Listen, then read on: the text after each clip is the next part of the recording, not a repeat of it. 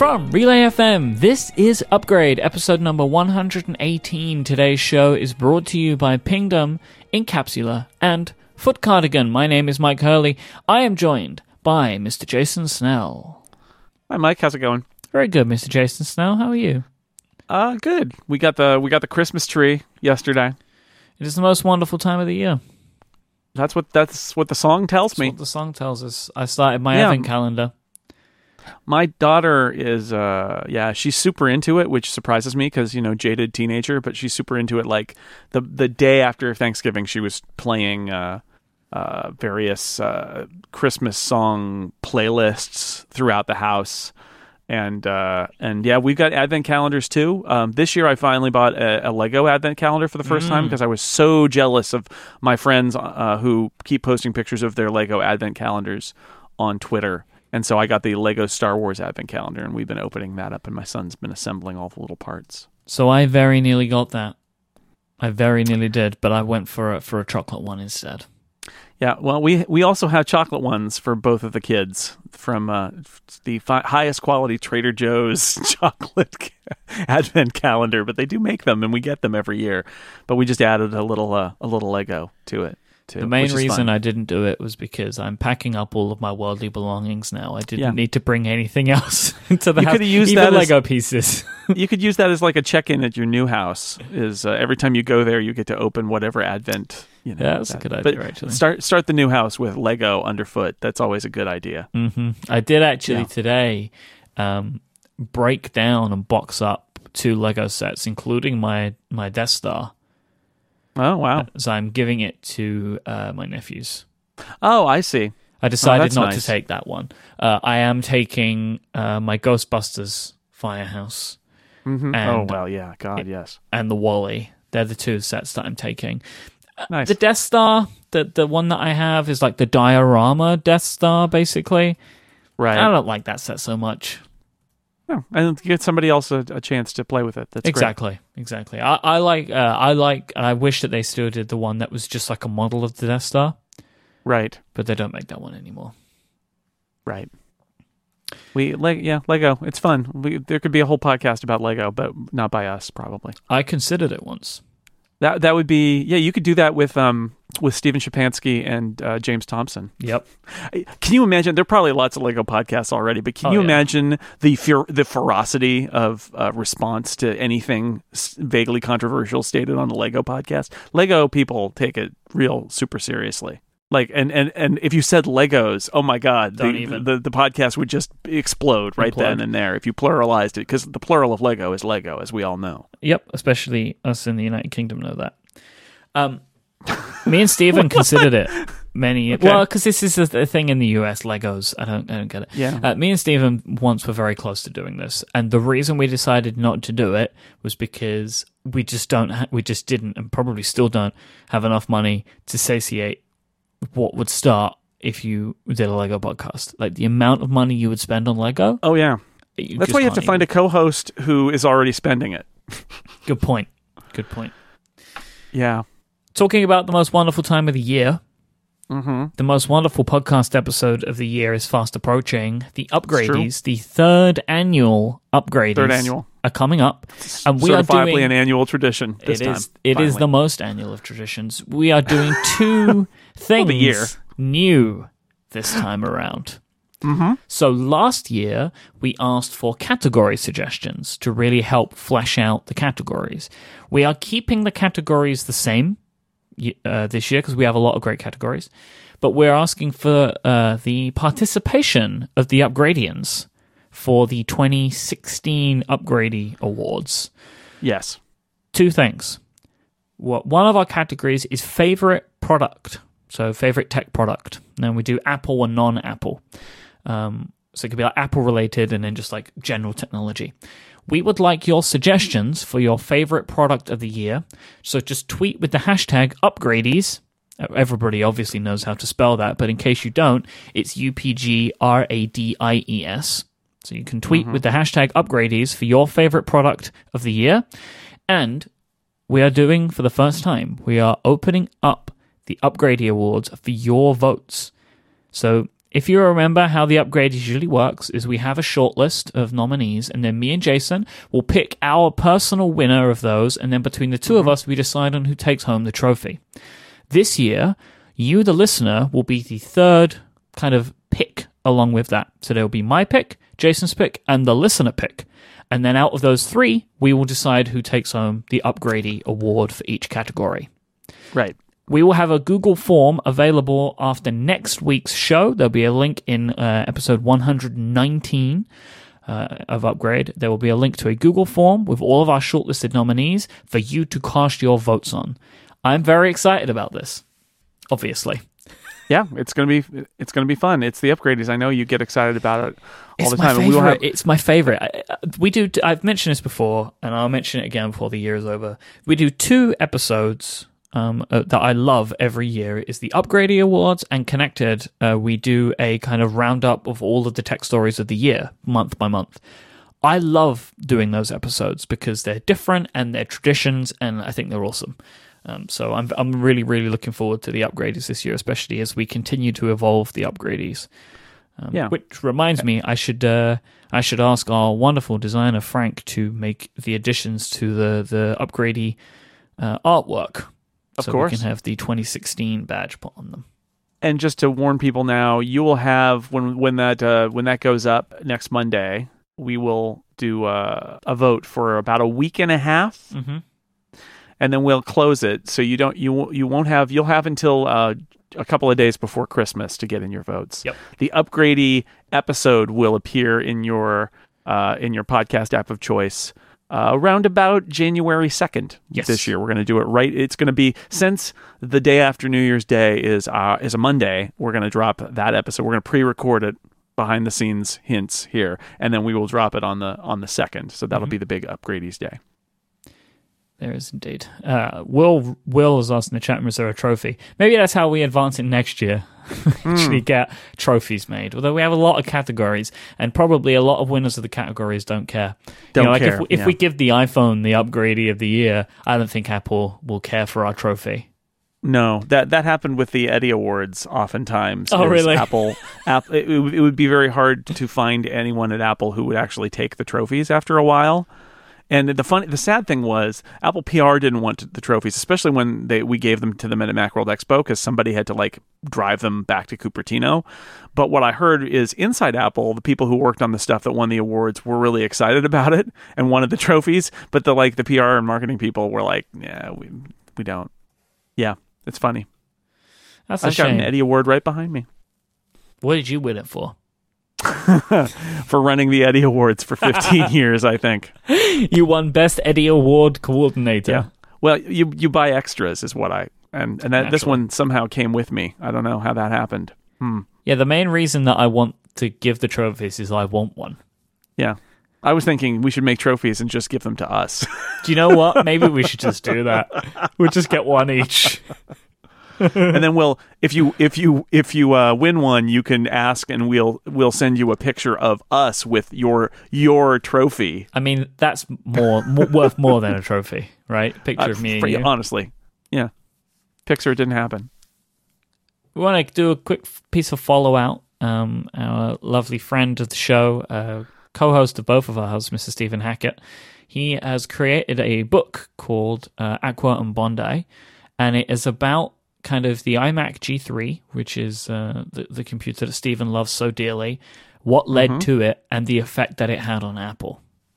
Yeah, and uh, along with a, a hefty dose of uh, OS 10, because during the same period as the kind of computer transition that was led by the iMac, there was this operating system transition that really transformed Apple. And so both of those stories are in there, along with a bunch of photographs. And Stephen living up to his reputation as a an Apple historian. I got to I got to read an early version of the book and, Mhm. and give him some some notes, which was fun because I was there, you know, covering OS, early days of OS 10, especially. Um, I got to drop some knowledge about uh, Mac obscure Mac clones. That was kind of fun. Uh, yeah, So uh, so it's a lot of fun. It's an ebook. I hope I hope he makes. Uh, back at MacWorld, we would occasionally do a print on demand um, version, and it was expensive, but some people wanted to get it in their hands, and it's like you know, I bet he could make a print version of this book for less than two hundred dollars. That would be good, but we'll see if he wants to do that. I heard that Apple books can go for many hundreds of dollars anyway, so it's all good. Yeah, I mean, I, I think I think he could he could make a good profit on a print book uh, while being dramatically well, less than uh, what Apple is charging. Just saying. If you remember last week, if you listened to the Gremlins section, the uh, Myke at the movies, uh, I referenced that the, uh, the the outdoor setting, the town that the Gremlins was was located in, was very reminiscent of Back to the Future Two, um, and the Hill Valley town. And I was wondering if uh, there was it was actually the same set. Bart wrote in to confirm that it was, and he sent a Wikipedia article over uh, for something called Courthouse Square, which is a backlot at Universal Studios. And not only was it used in Gremlins, it was used in Back to the Future 2 and many more movies. Um, Yeah. And you can you can see uh, a long list of movies and TV shows um, on the Wikipedia article uh, that the Courthouse Square was used in. Yeah, and it's apparently that uh, that set has like caught fire multiple times. but uh, but yeah, good spotting. Well spotted. I just my affinity for Back to, For the, Back to Future will continue. yeah. Uh, next week we are doing um, our second of our holiday season Myke at the Movie episodes, and we are going to be talking about one of my favorite um, holiday movies, Home Alone, which Jason has never seen, which is Correct. incredible, and I'm very excited uh, for you to love that movie. Well, I hope I I hope I do. So there you go. There is your notice. Home Alone, the original Home Alone, uh, to be watched before next week's episode. Today's show is brought to you by Pingdom. You can get a 14 day free trial and start monitoring your websites and servers straight away by going to pingdom.com slash upgrade. And when you use the offer code upgrade at checkout, you will get 20% of your first invoice. Pingdom uses more than 70 global test servers that are located, obviously, around the globe to emulate visits to your site, checking its availability as often as every minute. Why do you need this? Why do they do this? Because websites break all the time. Pingdom detects around 13 million outages on the web every single month. That's more than 400,000 every day. And these are just of the service, the, the websites that Pingdom is monitoring. Imagine how many more there are of websites that are not being monitored on Pingdom. So if you're not using Pingdom to make sure that, you know, when your website is up, when it's down, you really, really should be. Pingdom is very intelligent. It doesn't just do like a binary check of is website up, yes, no. You can also have it monitor key interactions on your website. So say you want to monitor your contact form, your e-commerce uh, checkouts, your logins, your search functionality, all these independent little things to make sure that they're all up and running as well. Because there are so many dependencies these days. Your web, just a certain element of your website can go down, but the, the website itself be up and you'd never even know. Well, Pingdom can do it all. All Pingdom needs is the URL you wish to monitor. They'll take care of the rest. You will be immediately notified when there are any errors so you can fix them before that downtime will affect you. You don't want to be caught out when somebody wants to access your site. You need Pingdom to detect whether there's any outages. Go check it out today and you'll be the first to know when your website is down. Go to pingdom.com slash upgrade for a 14 day free trial and use the code upgrade at checkout to get 20% off. Thank you so much to Pingdom for their continued support of this show and Relay FM. Yeah. You uh, decided to stir the pot a little about the ARM Mac argument over Macworld I did. this week. Oh, was it I this week did. or You- last week? I think it was last week. Yeah. Uh, I did. Um, it was funny. Uh, so I, I listening to Accidental Tech podcast, and they were talking about ARM Macs, and there are other people speculating about this, and and the to back this out a little bit, ARM uh, is the chip standard, basically. Um, uh, too complicated to get into, but that and uh, Apple's A whatever chips are based on this, and it's Apple has an ARM license; they can design ARM chips. Uh, Macs use Intel chips; those aren't ARM chips; those are Intel chips. People have been asking, uh, you know, the question: would Apple make another do another chip transition on the Mac um, and move Macs from Intel to ARM because of this perception that one of the reasons that the Mac has been updated so um, sparingly over the last few years is because of Intel chip delays, which is not entirely true. It's also Apple's fault for. But and, and the perception that like the 16 gig RAM limit in the MacBook Pro is due to a specific limitation in an Intel chipset uh, then again, Apple chose to use that chipset. But anyway, Intel gets gets raised as a as a kind of like a problem, and like Apple is is reliant on them, and Apple's making its own chips for iOS, so why wouldn't do that for the Mac? So that that's been the question out there, and I've heard a lot of people uh, give this uh, question some serious thought. Like I think that it's a that is a serious possibility, and I just had one of those moments where I thought, yeah, I don't think it's going to happen. I'm not saying it won't happen, but if I had to if I had to lay odds, I, I don't think it's going to happen. Okay, I want to go into some of this with you, um, kind of bit by bit. So, history has shown that there has been a processor change for the Mac every 10 years, and it's been about 10 years since the last one.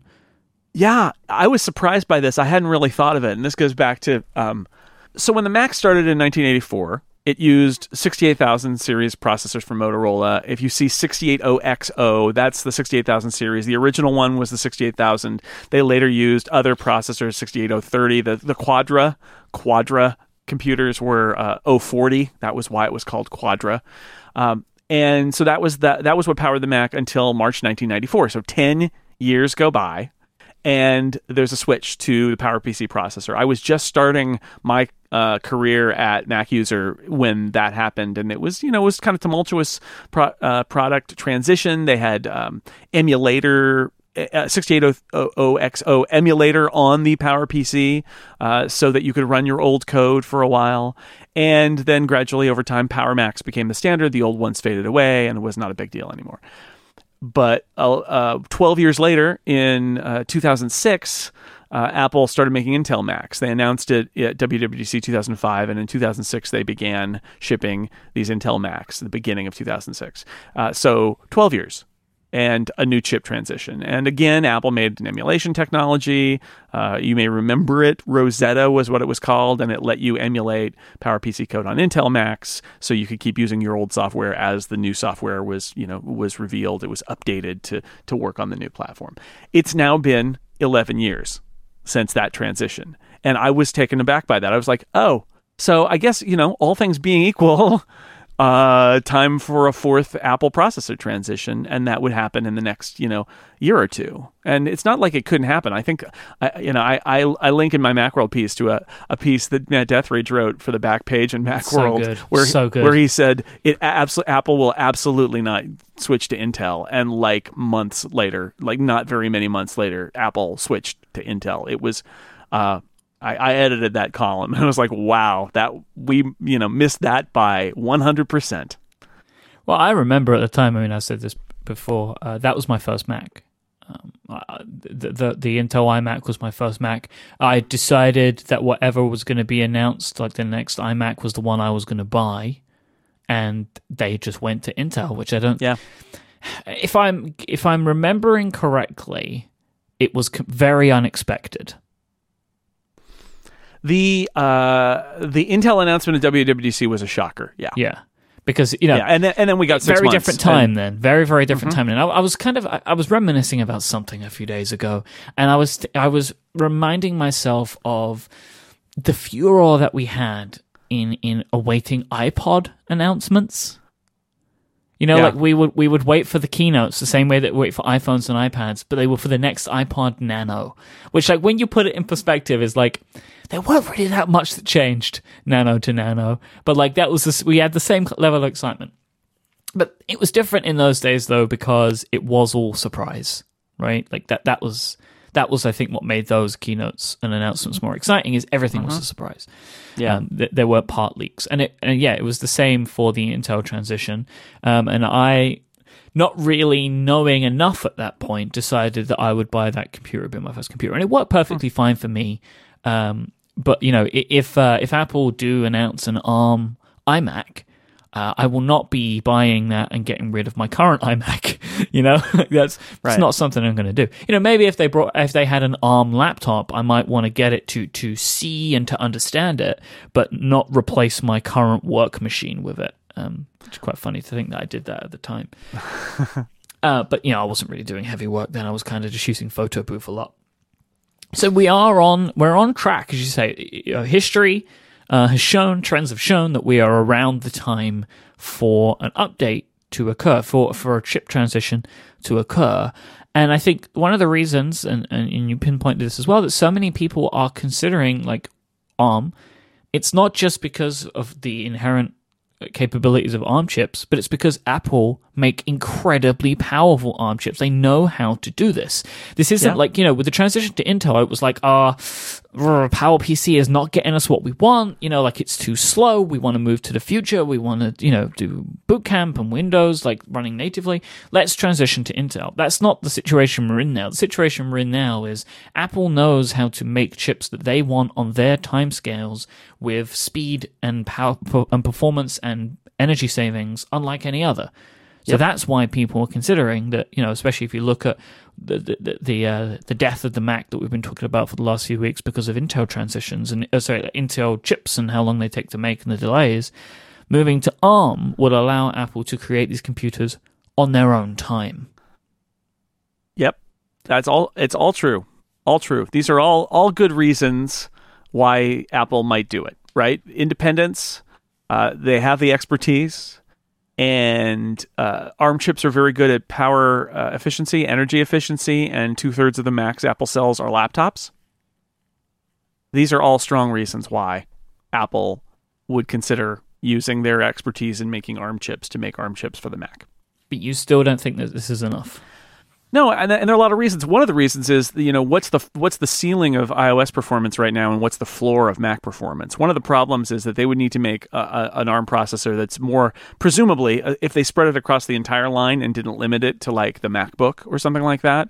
Um, and I think over time it would be hard for Apple to run a bifurcated platform with with uh, different processor types and different systems. Uh, You know, Intel over here and ARM over here. Although it's not impossible that they would do it, it seems like a lot of added complexity. But to to to reach the higher end, that that's a level of performance that Apple has not created in ARM chips. Doesn't say that they can't do it, but that would be a step for them. And Macs are more complicated in terms of ports. Even if even again you go back to the MacBook and the MacBook Pro, they just have USB C ports, but they do have USB C ports and with Thunderbolt in the case of the MacBook Pro. And th- there's a lot going on there that uh, again, not that Apple couldn't do it, but Apple gets a lot of stuff for free basically when they pick up Intel chipsets that they would have to work themselves. But you know, again, they could do it. Emulation is a challenge. Um, a lot of uh, what's the percentage? I don't know. It might be a fairly small percentage, but there are people who use Macs, and one of the one of the things that is great about that experience for them is that they can run uh, Windows software in it, it basically without emulation in a virtual machine. And you can you can boot camp it but you can also run it in VMware or Parallels. And it's an Intel processor so it just works like an Intel processor. And you would have to run it emulated on ARM. Now there was a story that came out about how Microsoft is going to make an effort to do uh, uh, Intel emulator on ARM because Microsoft still has this kind of on again off again relationship with with Windows on ARM. Because remember the the Surface original Surface RT, came right? with an ARM ARM processor and, and some stuff compiled for it, but other stuff wouldn't run because it was Intel based. And yeah, it's uh, which again, split platform. It's kind of a, a problem, kind of a mess. So they, they all of these are are reasons that they you know they could do it. They could do it. It would, but it would be it would be work, right? Compatibility work. Uh, work to get the level of features that we expect, you know, on a Mac. You know, having those many ports with Thunderbolt, not that they couldn't do it it's just that they would be building their own system and so it would be a big project. And apple is completely capable of making that project. Uh, you know i, I the, the case against of just it would be hard you know it would be hard but it doesn't mean that they couldn't do it. It's, it's not a reason why they they it's impossible for them. It's absolutely possible for apple to make an arm mac So something I want to uh, come back to that you said, and you were talking about um, what is the the floor, like what is the, the the performance floor that Apple are willing to go to. I mean, so you know, and this is the idea of like, you know, uh, what if ARM chips can't be as powerful, and what is like, what are the minimums and what are the maximums? I mean, one thing to consider is like just from what you know, like stuff like Geekbench scores, uh, however much you want to take those into stock. The the current iPhones, the iPhone Seven, has faster Geekbench scores than a bunch of Macs, especially the new MacBook, right? Is that's my understanding. Yeah. You're looking at the ceiling of iOS and the floor of the Mac when you compare them. They are comparable in that little area, yeah. but that's the problem is that's where the Mac starts and it goes up from there. Uh-huh. But like my my point of that is like the floor of the Mac is lower than the ceiling of the iPhone, right? So like that's yeah. when okay, these points are starting to cross. Yes. So you know, like let's imagine the iPhone 8 scores start to rub up against the MacBook Pro. Like let's just imagine, right? Let's just imagine. It's possible, right, that in a couple of generations, um, especially with the X chips, right, where they get even more powerful, even more faster, that these lines are just going to continue to pass each other. It's possible. Um, I, it's possible. It, it it might take some time, but it's possible. And also, then again, you know, Geekbench scores are Geekbench scores. They're not everything. It's just a yeah, data point. Yeah, and and you've got to think about the about diminishing returns. That theoretically, um, Apple's ARM performance is not going to blow past Intel's performance because you know they're, they're. I think that Intel is eking out more performance all the time, and Apple is making a lot of big performance gains. I, I don't know if that continues or if it, it's one of those things where they keep getting closer and closer. Also, is Apple motivated by performance at that level? You could argue that above a certain level, um, the kind of performance that Apple needs for the, an iPhone is not really the same kind of performance that you need for a, a, professional computer, an iMac or Mac Pro or MacBook Pro. And so that's that's you know the the decisions they make building processors for iOS are not necessarily the traits that we want in a computer. Yeah. That said, I have to say, and this is something that came up in the chat room just now, which is you know all the other processor transitions were about um, were were about going to a faster uh, a faster processor, and the, these aren't those, and that's absolutely true. The the caveat I would say is is faster what Apple's looking for? No. Or is, as we saw from the MacBook Pros, is power efficiency for mobile devices what Apple's looking for? And if Apple looks at, at an ARM processor in a Mac and doesn't say this will give us more power, but instead says this will make our computers thinner and lighter and be able to use smaller batteries for longer amounts of time, that might be a persuasive argument for Apple if we look at some of the decisions Apple has made recently and that's interesting which is why i mean which is why a lot of people looked at the macbook when it came out and said that was the kind of computer they envisioned being the kind of computer apple would put an arm processor in because it's super thin and light and doesn't do a whole lot and isn't trying to be super powerful. And you know that's I, I think the macbook is the kind of computer that apple could make today on arm if it wanted to. I don't know if it could make a macbook pro or a retina imac or a mac pro today on arm I would argue that uh, the, the majority of computing users are solving for different problems now as well. Um, sure. I think back in 2005 we were looking for faster, but I don't. I don't think people were looking for faster on average. I'm not. Like uh, you know, I uh, what I have right now, like the computers that I have at my disposal right now, this is as much as I need, and like, and that wasn't always the case. You know, there have been times yep. in my computing life where I've wanted more performance, but really, I, I, I don't feel that way so much anymore. And I'm more interested in the other things that they can do, especially, you know, from a laptop perspective. I want a 20 hour battery. That's right. what I want. And, and so, you know, and I want super thin and super light.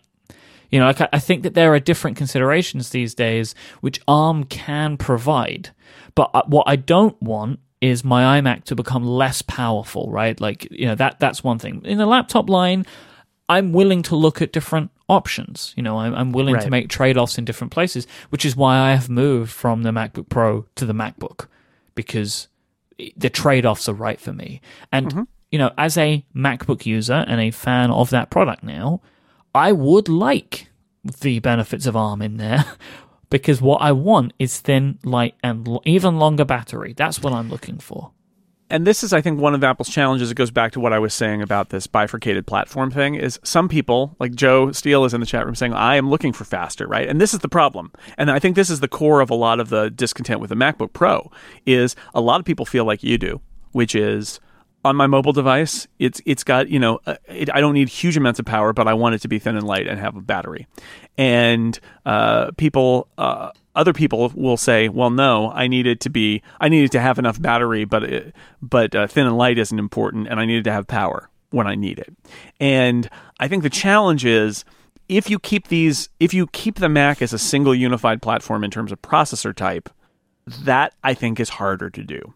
So do, does Apple bifurcate the platform or does it say we're going to choose one or the other and we're going to you know we're going to choose one that's better at x and not as good at y and and deal with the consequences? And right now that's what apple's doing. Apple is is dealing with the consequences of choosing intel as its platform and not having that control and having you know it's not like in, intel isn't optimizing processors for for power savings. Apple is also optimizing their computers for, you know, not a lot of battery, and that's a part of it. But if they go to ARM, the opposite is true, right? If they want to do a single platform, uh, can, you know, does the the high end, uh, more powerful stuff kind of lose out? So Will in the chat room is asking when you know when I'm talking about wanting more battery life, how would ARM do that? Now, look, I don't know enough about this stuff, but I know that I get like comparable usage times out of an iPad and out of a MacBook and the MacBook is much bigger and has more space for battery in it. Right? That that's yeah. kind of my thinking is that energy efficiency in the same bodies, in the same MacBook body could give me more battery life. Because there's there's more battery in the MacBook than there is in the iPad, surely.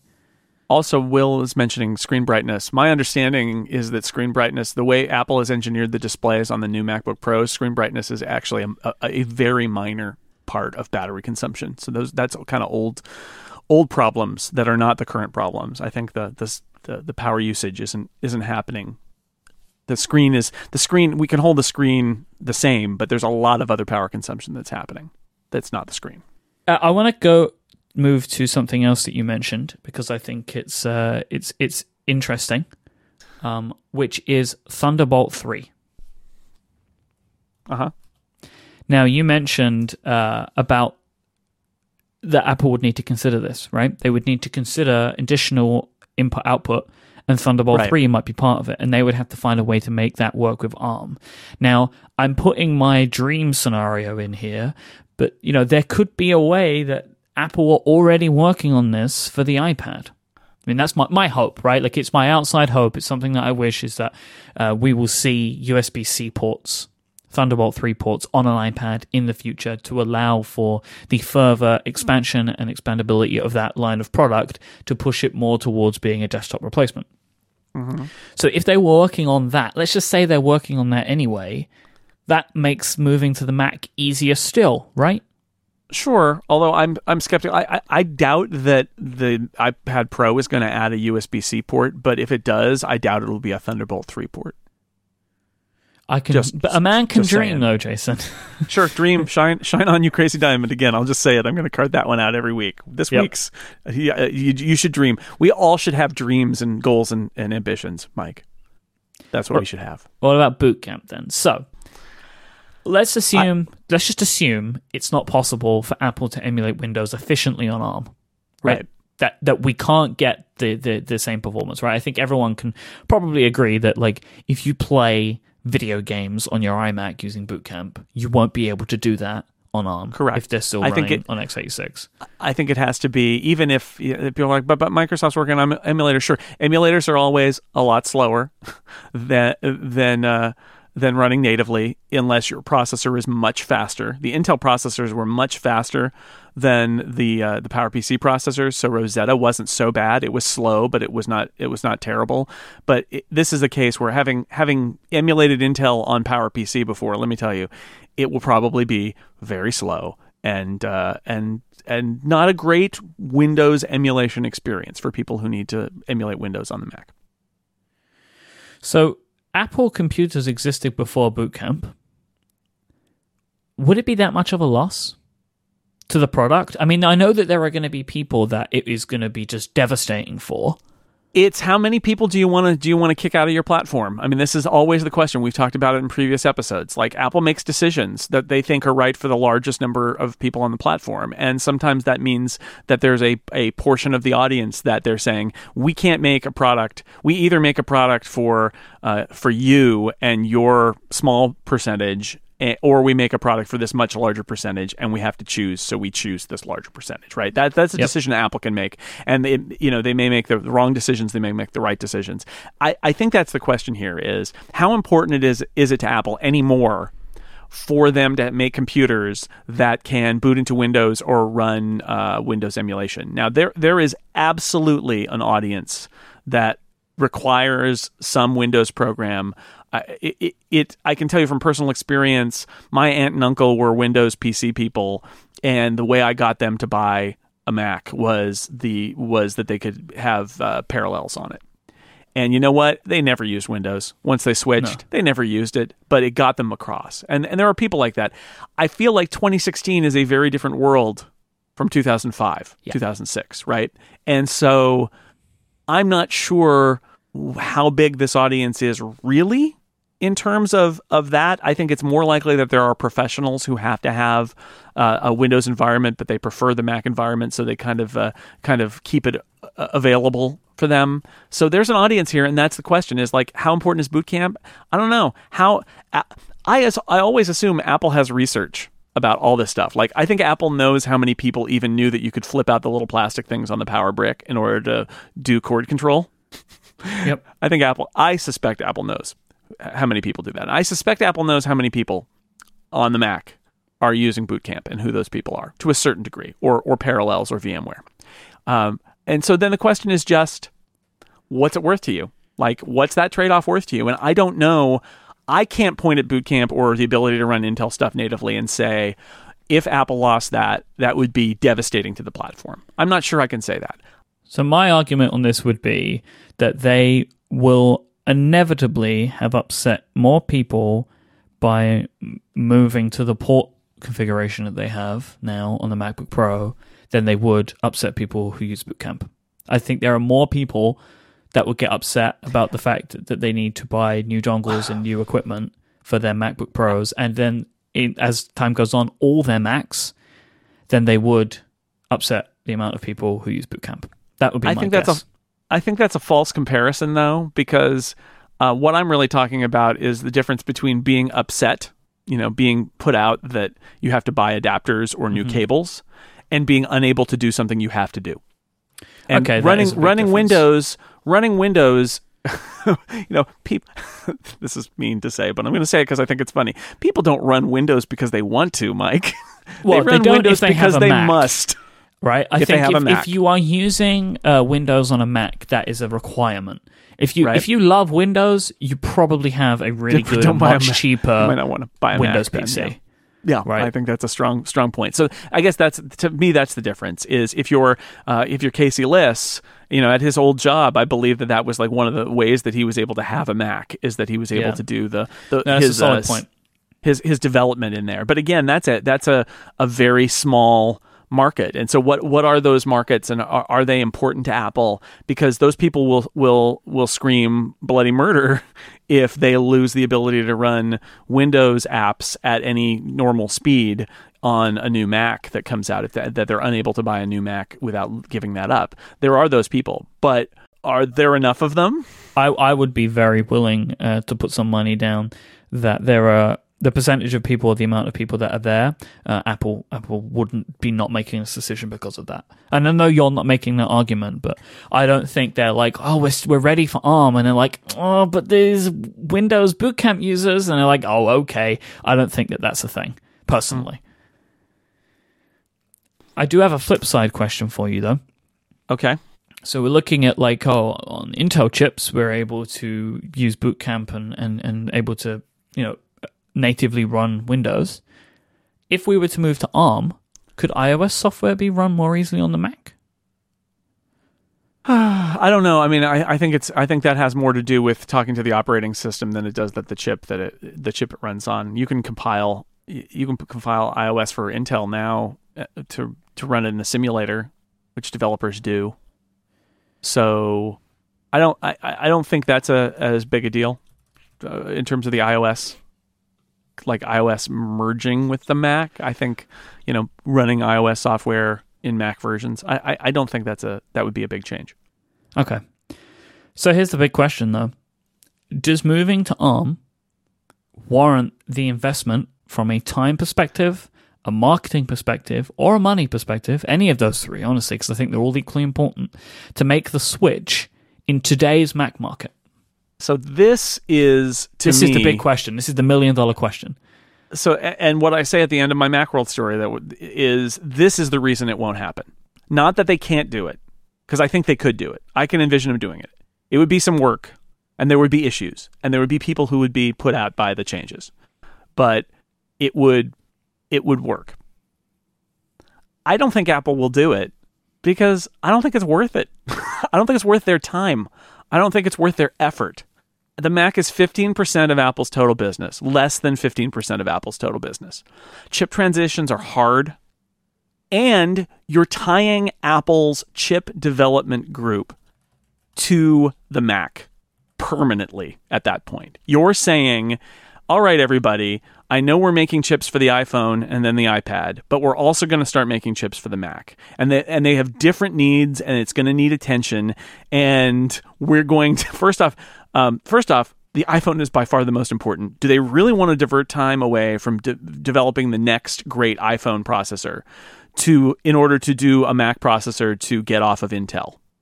Do they really want to do that? So that's that's the first thing.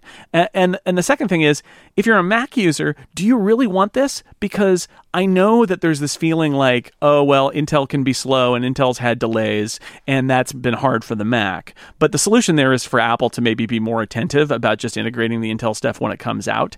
Do we think that Apple's own internal chip design is going to prioritize the Mac enough to have the Mac get new processors every, uh, you know, at, at the same rate as Intel provides them.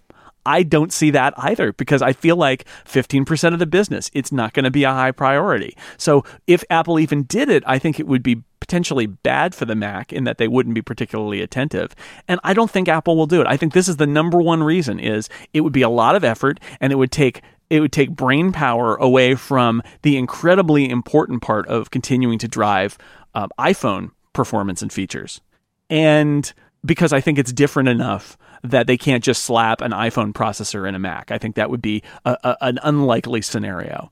And so for me, that's that's the thing that that clinches it is why you've got Intel motoring along. They're not great as a partner, but the fact is the Mac's not your, the core of your business. So let Intel build their things. It will mean that the Mac is always more or less at parity with PCs because the PC market is all on Intel. So the Mac's always going to be there in terms of the processor side, and then Apple adds their secret sauce to their hardware design around those processors, and it's got the operating system stuff, and Apple's proud of all of that. And then just let it let it percolate at 13% of Apple's revenue. That seems like a far more reasonable scenario than Apple making a huge investment to take their ball away from Intel and start building, you know, their own processors for the Mac. I'm not saying they can't do it. They might even do it, but it seems like they've got better things to do than uh, than than build their own processors for the Mac. I agree with that. Like, I, I think that the likelihood of them making a huge change like this just for the benefit of the Mac is incredibly unlikely. And the Mac, like, what's good about the Mac? Why does the Mac exist? The Mac exists as continuity. The Mac ex- exists because people have been using it for five or 10 or 15 or 20 or 30 years. So it's one of the Macs. This is what I, I, I, you know, we when we talk about like making the Mac more like iOS, I think this is one of those things that comes up. It's like there's a certain point beyond which you shouldn't push the Mac because the Mac's greatest value is that it's familiar to Mac users, and Mac users want to keep using the Mac. That's why the Mac exists, is because Mac users want to use the Mac. They don't want, it, it, they'd be iPad users if they wanted to use the iPad. There are people who want to use the Mac. So you don't want to break the Mac and a, a, processor transition is just one more thing that could potentially kind of provide a discontinuity. You got to, you know, at that point, you're like, oh, now I've got to make a processor transition, and some of my stuff's going to need to be recompiled, or it's not going to work. It's going to, I'm going to buy updates and all of that. And you know, do they want to put Mac users through that level of strain? Is that is that something they need? If this was if this was a product platform that they were really planning on on driving growth in for the next twenty years, it would be worth it to go through that transition, uh, as they d- done you know a decade ago and a decade before that. But I don't think that Apple sees the Mac as that. The Mac is is about continuity and and and keeping an existing base uh, using a product that they're more or less familiar with, and a processor transition doesn't do that. I think the only thing that I can think of as to why this might happen uh, is that it benefits the iPhone in some way. Like that that's like my only thing. It's like why would Apple do this? If putting the development of this to make it more powerful to run on a Mac means that the iPhone gets better, right? That's like what the only reason I can Yeah. think, right? Like it's it Yeah. is it becomes Yeah. an internal development team for the future of the iPhone, but they get to run this stuff in the real world on Macs. I, I think that, that would be the argument is um, if we want to press if we want to press the growth of the iPhone, the way to do it is to also build Mac processors because the, the- it's going to lift all the boats. I I my gut feeling is that the Mac is designing a Mac processor based on the A series is more likely to be a branch that takes them in a different direction, um, you know, or into a cul-de-sac versus what they're doing for the iPhone. But if Apple really believes that all of their chip development is going in the same direction and that the Mac will benefit from the same things that the iPhone benefits from, then they could push in that direction. Part of my skepticism here, I have to admit, is I don't think it's good for the Mac as I use it if Apple goes to ARM. Because I think it's a further reprioriti- reprioritizing of the Mac for thinness, lightness, small batteries, maybe longer battery life, which would be good in certain circumstances. But I feel like it changes the Mac dramatically. And as I've been, you know, wondering about for a while now, if does Apple think of the Mac as the car or the truck? Uh, Steve Jobs famously said, you know, iOS is the car essentially, and the Mac is is a truck. It's a specialized tool for people in a particular, you know, particular they have particular needs, or they they fancy themselves a computer user and they don't like thinking of themselves as a touch screen device user. Fair enough, but you know, if Apple go, puts the Mac on ARM, it feels like a very much like, nope, the Mac's a car too, which seems weird to me because I'm not sure that there's a lot of future in that, and and the people who are going to be the diehards who stick with a computer for the rest of their lives are seems to me a little less likely to be in that in that uh, in that market. But you know, Apple knows their market better than me. But that so I I do think my fears that an ARM Mac would not be optimized for maybe the things that I think are more important for the Mac to be optimized for. It's perfectly valid. I mean, you could look at the MacBook Pros and say that is that is an argument for why Apple's decision making is uh, is not. It, it, that's an argument that that that Apple could make a, an ARM Mac because what they're optimizing for is the same sort of stuff that an ARM uh, driven Mac might offer. Um, and I don't know. Uh, in lack, uh, we don't have a Mac Pro to point to, right? to say here's a counter argument, and so it just kind of lays out there. But again, if I were betting, I would not bet on an ARM-based MacBook coming in the spring of 2017. But I'm not. I'm not saying it's impossible. I'm not gonna. I'm not gonna say that. It's entirely possible. It's entirely possible Apple does bifurcate the market and make a low end. You know, make the MacBook an ARM Mac, and the rest of them stay Intel for a long time or maybe ever. It's possible. I just don't think it's likely. So I do. All right, tell me why. I think it would be because of the iPhone. I don't know when it's going to be. I think it's down the line, but I Down think, the line is a stronger argument than than soon. Sure. You know, if Let's if say you I'll say it- within the next five years. Then are you thinking sort of? I mean, one one argument here would be the reverse, which is the iPhone becomes so powerful that there's no reason not to pull the Mac along with it because the Mac is kind of fallen behind. that's kind of like the road I'm I'm moving down. It's like part of that and part of just like the idea of them being able to make the iPhone better by having the whole company focused around the ARM chip. Like th- that's kind of my thinking is that they will eventually make iOS in iOS devices better by having everything be ARM. Right? I think it helps them move towards an area where you can make iPhone apps on an iPad, right? Like I think that all of that stuff just helps push in that direction, which I think is the ultimate direction of you know Apple becoming the iOS company as opposed to the iOS and OS 10 company. Like I, I think that that is the. I'm really sorry, everyone, but I think that is the future, right? Like that is the future, and this is a long way away. But I think just looking at percentages, like it just they're just going to keep moving in different areas. And I know if I am Tim Cook, then I want to put every dollar I have into the iPhone and to what comes out of the iPhone, what comes next from the iPhone. And if I can find a way to make that 13, 14% of my business make the 70% of the business even better, then I might be inclined to do that. Yeah, I could see that. I, I don't I don't think that will happen anytime soon. I, I just I don't see it right now as being I see it as a distraction and not as a way to further the iPhone. But I think we agree that ultimately the decision that Apple makes is going to be what's right for the iPhone. Yes. And not what's right for the Mac if what what's right for the Mac is not also right for the iPhone or doesn't matter to the iPhone. I think all decisions Apple makes today are what is right for the iPhone.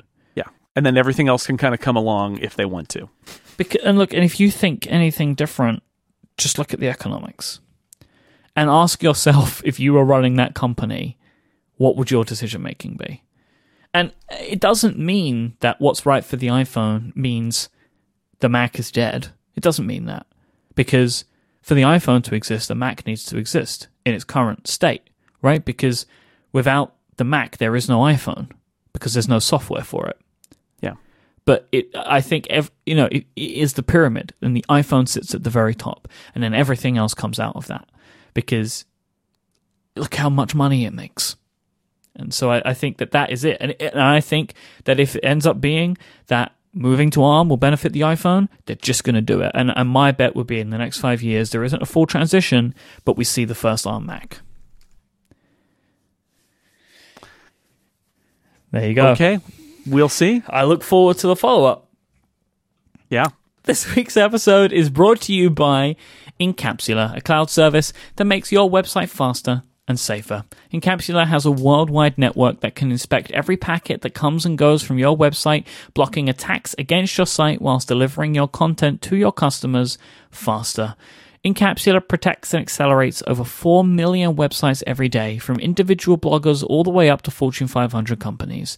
They have tons of resources that you can take advantage of to help make your website load like a dream, as well as 24/7 operations who are there whenever you need them. And you can, you know, take it from the over 100,000 people that use Incapsula. These sites span from millions and millions of individual properties across the web. So you have like companies that own lots and lots of websites. So you're looking at a huge portion of the internet is protected by Incapsula. They've got your back. You're going to be well protected and your site is going to be lightning fast. As a listener of this show, you can get one whole month of Incapsula service for free. All you need to do is go to incapsula.com.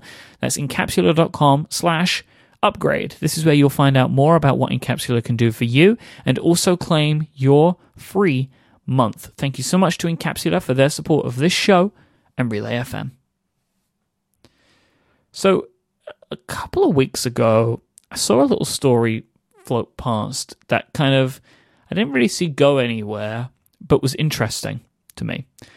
Japanese, the Japanese newspaper Nikkei, Nikkei, uh, N-I-K-K-E-I. Yeah, it's, a, it's like a news news service, I think. Yeah.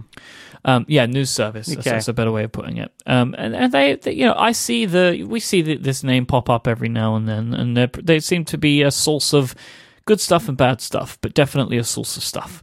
According to Nikkei, um, Apple is asking its manufacturers, Foxconn and Pegatron, great names, by the way, just like just superb. Pegatron, what a great name for a company, um, is asking them to investigate what it would take to move their production of iPhones to the US. Yeah. It's pretty big, right? And apparently, Pegatron is not interested uh, because it would be too expensive, but Foxconn is looking at it. Now, my assumption would be that let's just say that they do this the idea would be that they continue to work with these companies, but these companies help Apple establish and run factories in the US as opposed to running these factories in China. Yeah. I think uh, I think so. And doesn't Foxconn run a factory in Brazil too? Probably. Builds. I think builds iPhones for Brazil, uh, which is actually kind of an interesting thought of what if you built the iPhones for the U.S. in the U.S. Which, which is uh you know it's an example of there's a lot going on here like I think the Brazil factory exists because it became um, impossible for them to import phones into Brazil without these huge tariffs that made the phones um, not just ridiculously priced. And so instead, they built a factory to build iPhones in Brazil. Um, there's a lot going on here uh, with a uh, kind of protectionist administration taking power in 2017. Uh, and, you know, Trump has criticized Apple for making things overseas. Apple, of course, we you know we've talked about it. The uh, the supply chains in Asia. So it's if you want to do kind of real time fulfillment of uh, products, keep the keep the uh, supply chain humming and keep the uh, inventory at minimum, which is the most efficient supply chain. This is Tim Cook's stuff. This is what he's good at. Um, then you want to be close to the supply chain and not have all your supplies being you know brought over on boats because that's uh, really slow and you can have too much of one thing and not enough of another and that leads to delays and there are lots of reasons for this. So it's complicated complicated stuff. Um, i gotta think part of this is apple seeing if you know if they need to do this because it's the only way that they're going to be able to avoid a confrontation with the us government over tariffs or some other kind of protectionist tactic. Um, they might, like I said, they might decide to build phones for North America in North America, you know, build phones for North America in the US, and maybe continue building all the rest of them in China. So that's a possibility. China, Brazil, whatever, um, in other places that are not the US. It's also possible that Apple is commissioning this, is doing the, this work so that they have something they can point to and say, we can't do this. yeah. right? That's entirely possible too. That this is laying the groundwork for Apple making the case to the new administration that it, what they're asking isn't realistic because of whatever the reasons are. So I wondered about a couple of other ideas for this. Right? So could this be a way to help leverage in discussions of the repatriating of funds? This is something that Tim Cook cares about oh. quite deeply.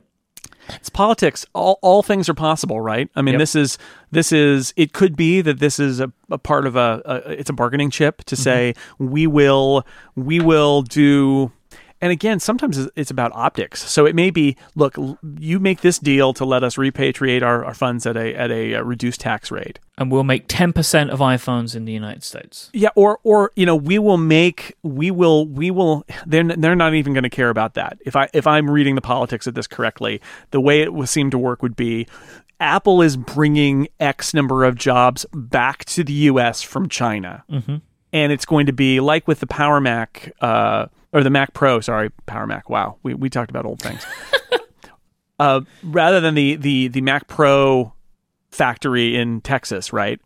Um, it will be something you know it'll be something kind of like that where they'll say we're assembling whatever uh, and it may be we're assembling the iPhones in the US, but there are certain parts, certain blocks of parts that, that do get shipped from China so that they're, they're like partially put together in China, but then the final bit is assembled. The Gorilla Glass is made in the US. So they, they, you know, and the, um, and I believe the processors are made in the US, are fabbed in the US. So it's not like there aren't parts of the iPhone that are made in the US. So they could have parts of it that are made here and shipped to an American factory, and then parts that are coming from the Asian supply chain and maybe are even pre assembled there. And then they're put together in the US. So again, in the end, it's going to be how do we do something that makes this, you know, makes it work and doesn't harm our business, and at the same time allows us to declare, along with the new administration, oh yay, Apple is bringing X thousand jobs back to America because, and in return, Apple's getting a huge tax break on all that money that they want to bring back. Uh, that, it's politics. It's it's messy, and sometimes it's more about how it looks than how it you know how it works. But I, I expect all of that is probably going on here. Could this also um, help Apple control leaks better? Maybe. Uh, maybe. Maybe. Maybe. Uh, I mean, not, it's not. I, it wouldn't be a reason, but it might be a nice outcome. I don't know. You still gotta. You still gotta get parts from the Asian supply chain. I think nobody is suggesting that the entire supply chain from Asia is going to move to the move to the U.S. Right, so there's still going to be it's a it's a complex web of of uh, of different companies. So it's possible, but um, I wouldn't bet on it. I mean, because the price just gets higher, right? You know? Yeah, although although I mean, th- there are arguments to be made that as the cost of living rises in China, um, and that uh, that it's it's less of a difference and that the cost difference between making that phone in the US and China is not huge. I, I heard somebody say it was ten dollars. I don't know if it's I don't know if that's accurate, but it's like it's not what you'd think. It's not like my understanding is the difference in in labor costs and things like that between doing it in the US and doing it in China that fundamentally doesn't add a huge amount to the the, the price of the product, the cost of making the product. The challenge is again all of the other pieces of the supply chain. This is all an intricate machine that's been built in various factories in various areas, all feeding through to other suppliers and manufacturers. And and you can't just kind of pop out one piece easily and set it down somewhere else because that's not how it's been it's been engineered. So I will say this, if anybody could figure out how to do this, it's a, an organization run by Tim Cook because this is what he's good at but I would be surprised they're not going to pick up the whole supply chain. So the question is like, how much do they do in the U.S. and how much and how much do they you know not and and what makes that look good as this is a you know it's not 100% American parts but it's assembled in the US designed in Cupertino and you know or what is it designed in California and assembled in the United States might be a thing that they're going for pretty nice marketing message for Apple. Just gonna say, right? Like you know, for for the same reason that uh, many political things occurred in the last few months, um, Apple being able to say like we make our products at home.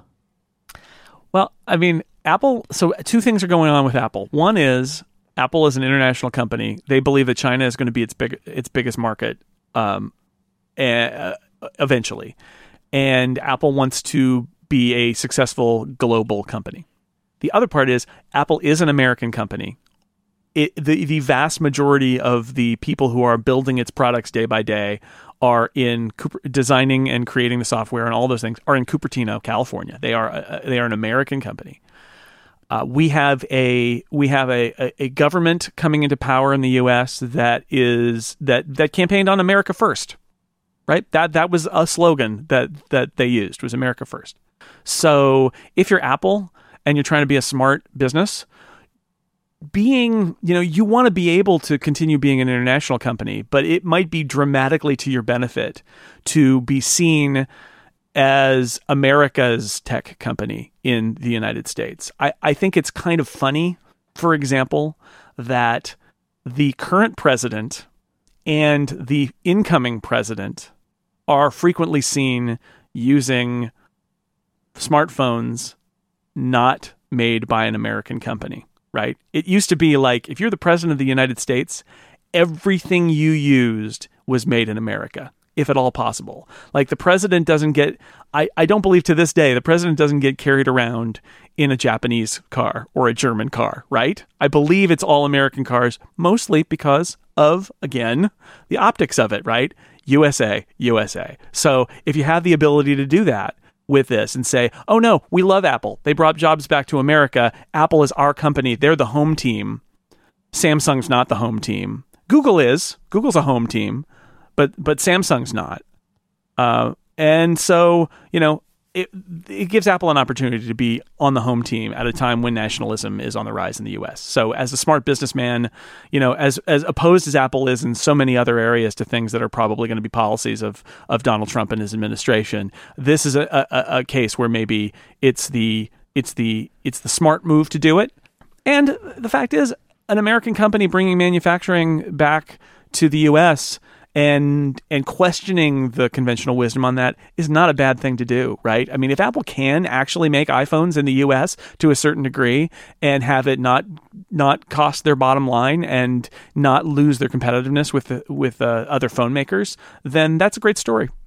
I think it's kind of cool. I don't want them to take jobs away from uh, people in China, and, and I hope that that's not you know that it's not to serve one is just to spite another.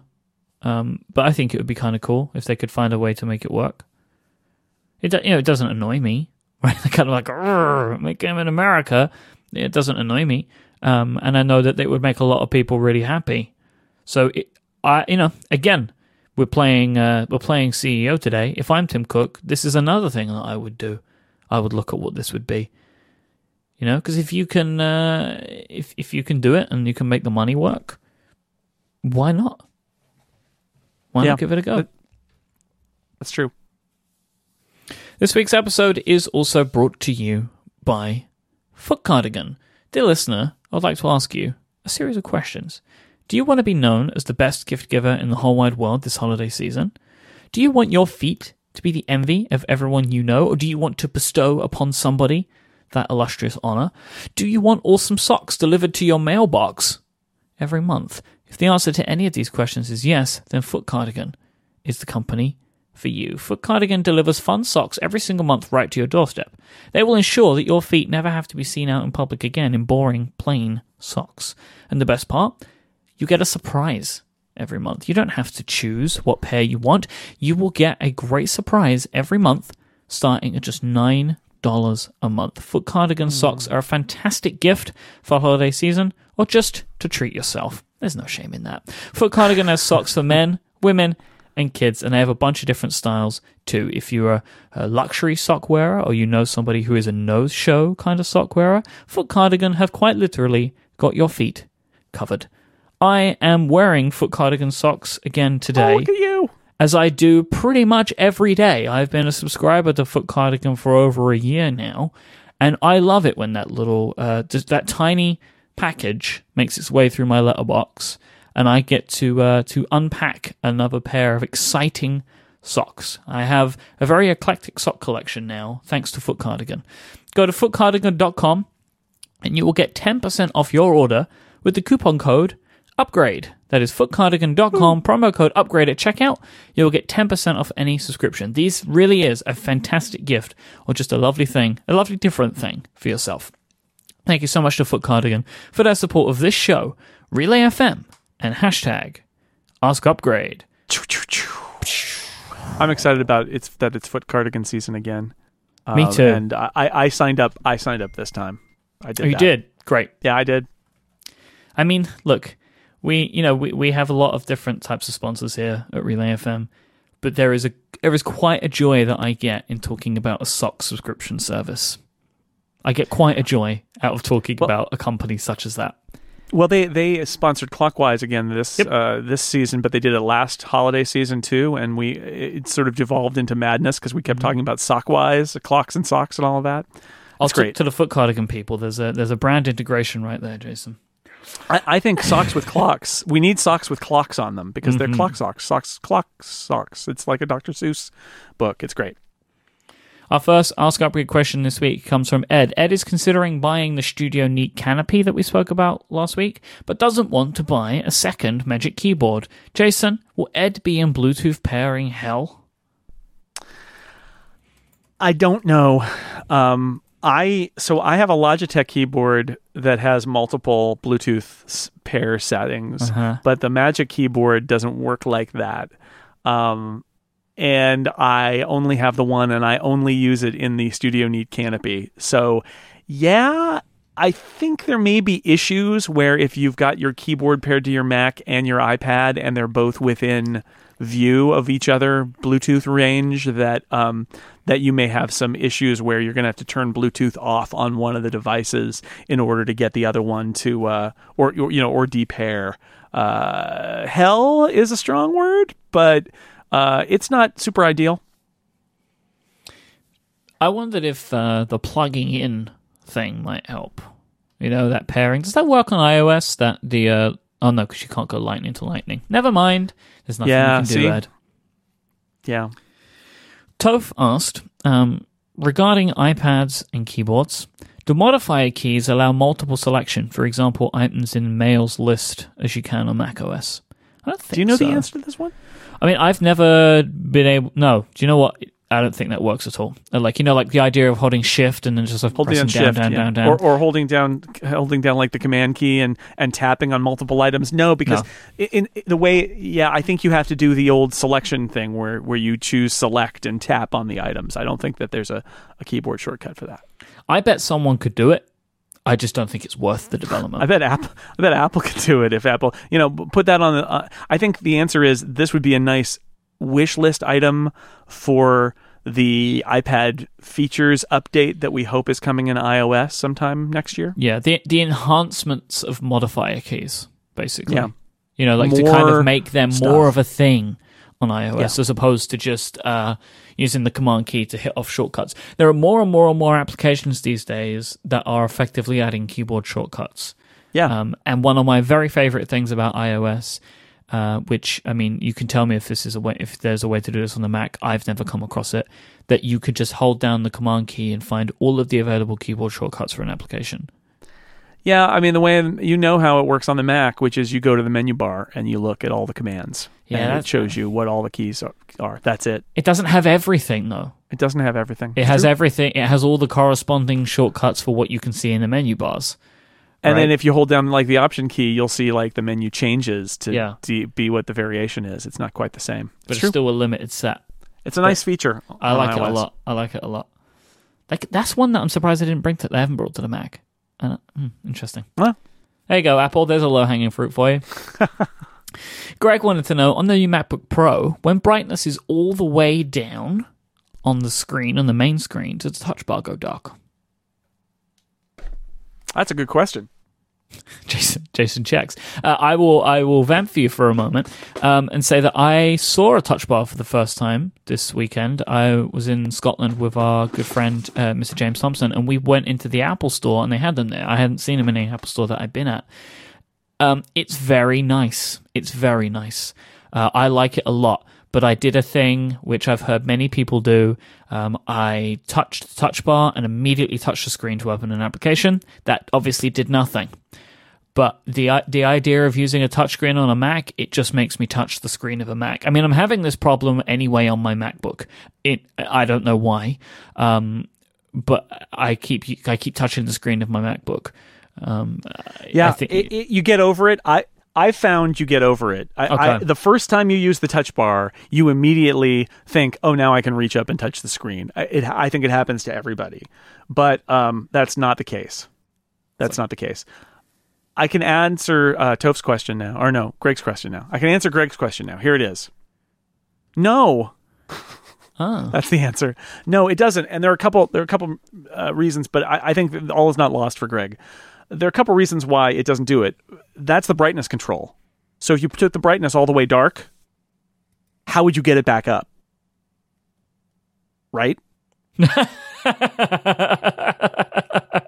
yeah. You just once it once it goes dark, that's it. You're it, game over. You have to Touch just bar like, off. You have it's no like other way if to you do it. change the language of your phone to another language. You just have to keep hitting buttons until you find the right button again. To right language back. exactly but the good news is um, and i mentioned this in my review the touch bar is aggressively um, power saving so after like even before your backlighting goes off uh, on your on your keyboard after a little bit of inactivity on your mac including you're watching a movie touch bar just goes off and doesn't come back on until you do something you know touch a key or move the trackpad or something or, or i think maybe tap it but so the touch bar is is aggressively turning itself off when it thinks the Mac is not being used. So it's not going to be an issue for Greg hmm. because when he watches the movie, the touch bar will just go off after a little bit of inactivity. Lucas asked, "Do Also- you think?" also- oh, go on. Also, Greg said, "I like to watch movies with no screen at night." I don't know what that means. No screen. How do you watch? I think what he means is like no screen brightness. Maybe. I don't know. maybe know. he's airplaying it. I don't know. I don't know, but anyway, it'll it should go off. Lucas asked, "Do you think of Apple's focus on services uh, and killing the time capsule potentially that they are close to an iCloud-based time machine service?" I don't think so. I think it's too much. I don't think Apple wants to be in that game. And if they did, I would not want to pay them the amount of money they would want to charge me. I think the next step for Apple will probably be something like preferences in iCloud. But they have so much, so many issues already with uh, desktop and document syncing. And then once you try to sync preferences and you get preferences out of sync, I'm not quite sure whether that's a route they want to go down. But yeah, I so I agree with you. I think I think iCloud based Time Machine seems unlikely. Um, it's not impossible. I don't think Apple wants to be Backblaze. Does, does exactly right? Does Apple is that a service that Apple really needs to build? Then again, Apple is backing up iOS devices, but the data on the Mac is much more complicated. And again, the Mac is different. The Mac doesn't, you know, Apple can let some of that stuff to be uh, third-party use, which they can't on iOS. Like literally, Apple had to write the backup stuff for iOS, but they don't have to do that for the Mac. So, and there are plenty of competitors out there fighting for that. So, I think it's more likely that they will try to add more kind of continuity features so that if you have a new Mac and you log in with your iCloud information, that it will get you closer to being up and running. So, preferences an example, even if they don't sync across machines, but they sort of store the preferences and you can choose or even migrate um, from iCloud when you launch a new Mac, uh, including migrating your preferences from somewhere. That wouldn't surprise me if they move in that direction. And maybe even like app installation states which i don't think they honor right now the idea that um, maybe not for third party apps but for mac app store apps they would know which mac app store apps you have installed on a particular system and it can offer to reload them all. Um, i think they'll do i think they'll push more in that direction but that's not quite the same as backup. I think i think it's more that they will do that for migration reasons and last up today, Reed asked if Apple is focusing now more, you know, and cutting things out, could Logic and Final Cut meet the same fate as the routers? Can't imagine that they make that much money. Uh, I, I think Final Cut probably. I think Final Cut probably does make money for them. It, it's an interesting question. I gotta say, I think it's far more likely that Apple would would do a FileMaker on their Pro apps and just make a, a, a subsidiary like they did with FileMaker when it was Claris. Now it's FileMaker. You know, people don't even know FileMaker, and it's it's basically a legacy product database now. But uh, that's a wholly owned subsidiary of Apple that just runs on its own, does its thing, makes a database. That's it. That's all that does. Seems weird, right? But you know, as long as they're making money, and presumably they are, I, I think Apple just doesn't care. And that's a possibility for something like Logic and Final Cut, where they could say, uh, I don't think they're going to kill them. They could sell them, or they could just sort of like wall them off. And if you're if you're if you're going to wall them off like that, why not just wall them off internally and not even talk about it? And it may be that the pro apps have their own teams and their own budget and are just allowed to do their own thing, and Apple doesn't worry about them as long as they make money or serve the platform in some way. But it's possible. But I guess the argument is the, the airport team were making money. Well, I mean, but they cut, you know, potentially have cut them. But but the argument there is that they would have to invest in a lot of uh, new hardware design, and there are other places they could use them. I guess you could make that argument for Logic and Final Cut that you know as long as there are other audio and video editors out there, Apple doesn't need to doesn't need to play this game. You could certainly uh, uh, argue the point that Apple should get rid of or divest themselves of of Logic and Final Cut. I hope hope it doesn't happen, but you could make the argument. Um, I think Apple as long as Apple likes marketing professional tools, Apple likes having Final Cut as an example of a professional tool. Then again, you know, so like a Final Cut had the touch bar demo, but Adobe had a touch bar demo for Photoshop. So, you know, maybe, you know, if Logic and Final Cut Pro didn't exist, there would be Audition demos and Premiere demos. I don't know. I think that wraps up That's today, scary. Mr. Snell. I think we've Yeah. solved some really important things as CEO of Apple. I'm really proud of us. Yep. The world's a better place now. Thanks again to our sponsors this week, the fine folk over at Incapsula, Foot Cardigan, and Pingdom. If you want to find Jason online, he is over at sixcolors.com and theincomparable.com. He is at jsnell on Twitter, J S N E L L. I am at imyke, I M Y K E. You can find our show notes for this week over at relay.fm slash upgrade slash 118. I mentioned last time that there would be uh, a special Myke at the Movies, potentially, and that is now out over at Oh, theincomparable.com slash Myke. you can uh, you can listen to me and the Arments discuss my cousin Vinny, which was a lot of fun. So you can go and check that out. I'll put a link in the show notes for that if you want to go uh, and subscribe to that feed as well, because we do post the occasional special in there as well as the Yeah. uh, the reruns. Uh, thanks again for listening. Thanks so much to our sponsors. Thank you for supporting them. We'll be back next time. Until then, Mr. Snell, say goodbye. Until we're home alone. hmm So you know so much. You know so much about the movie. That's all I know. Never do that again. Same as last time. Never do that again.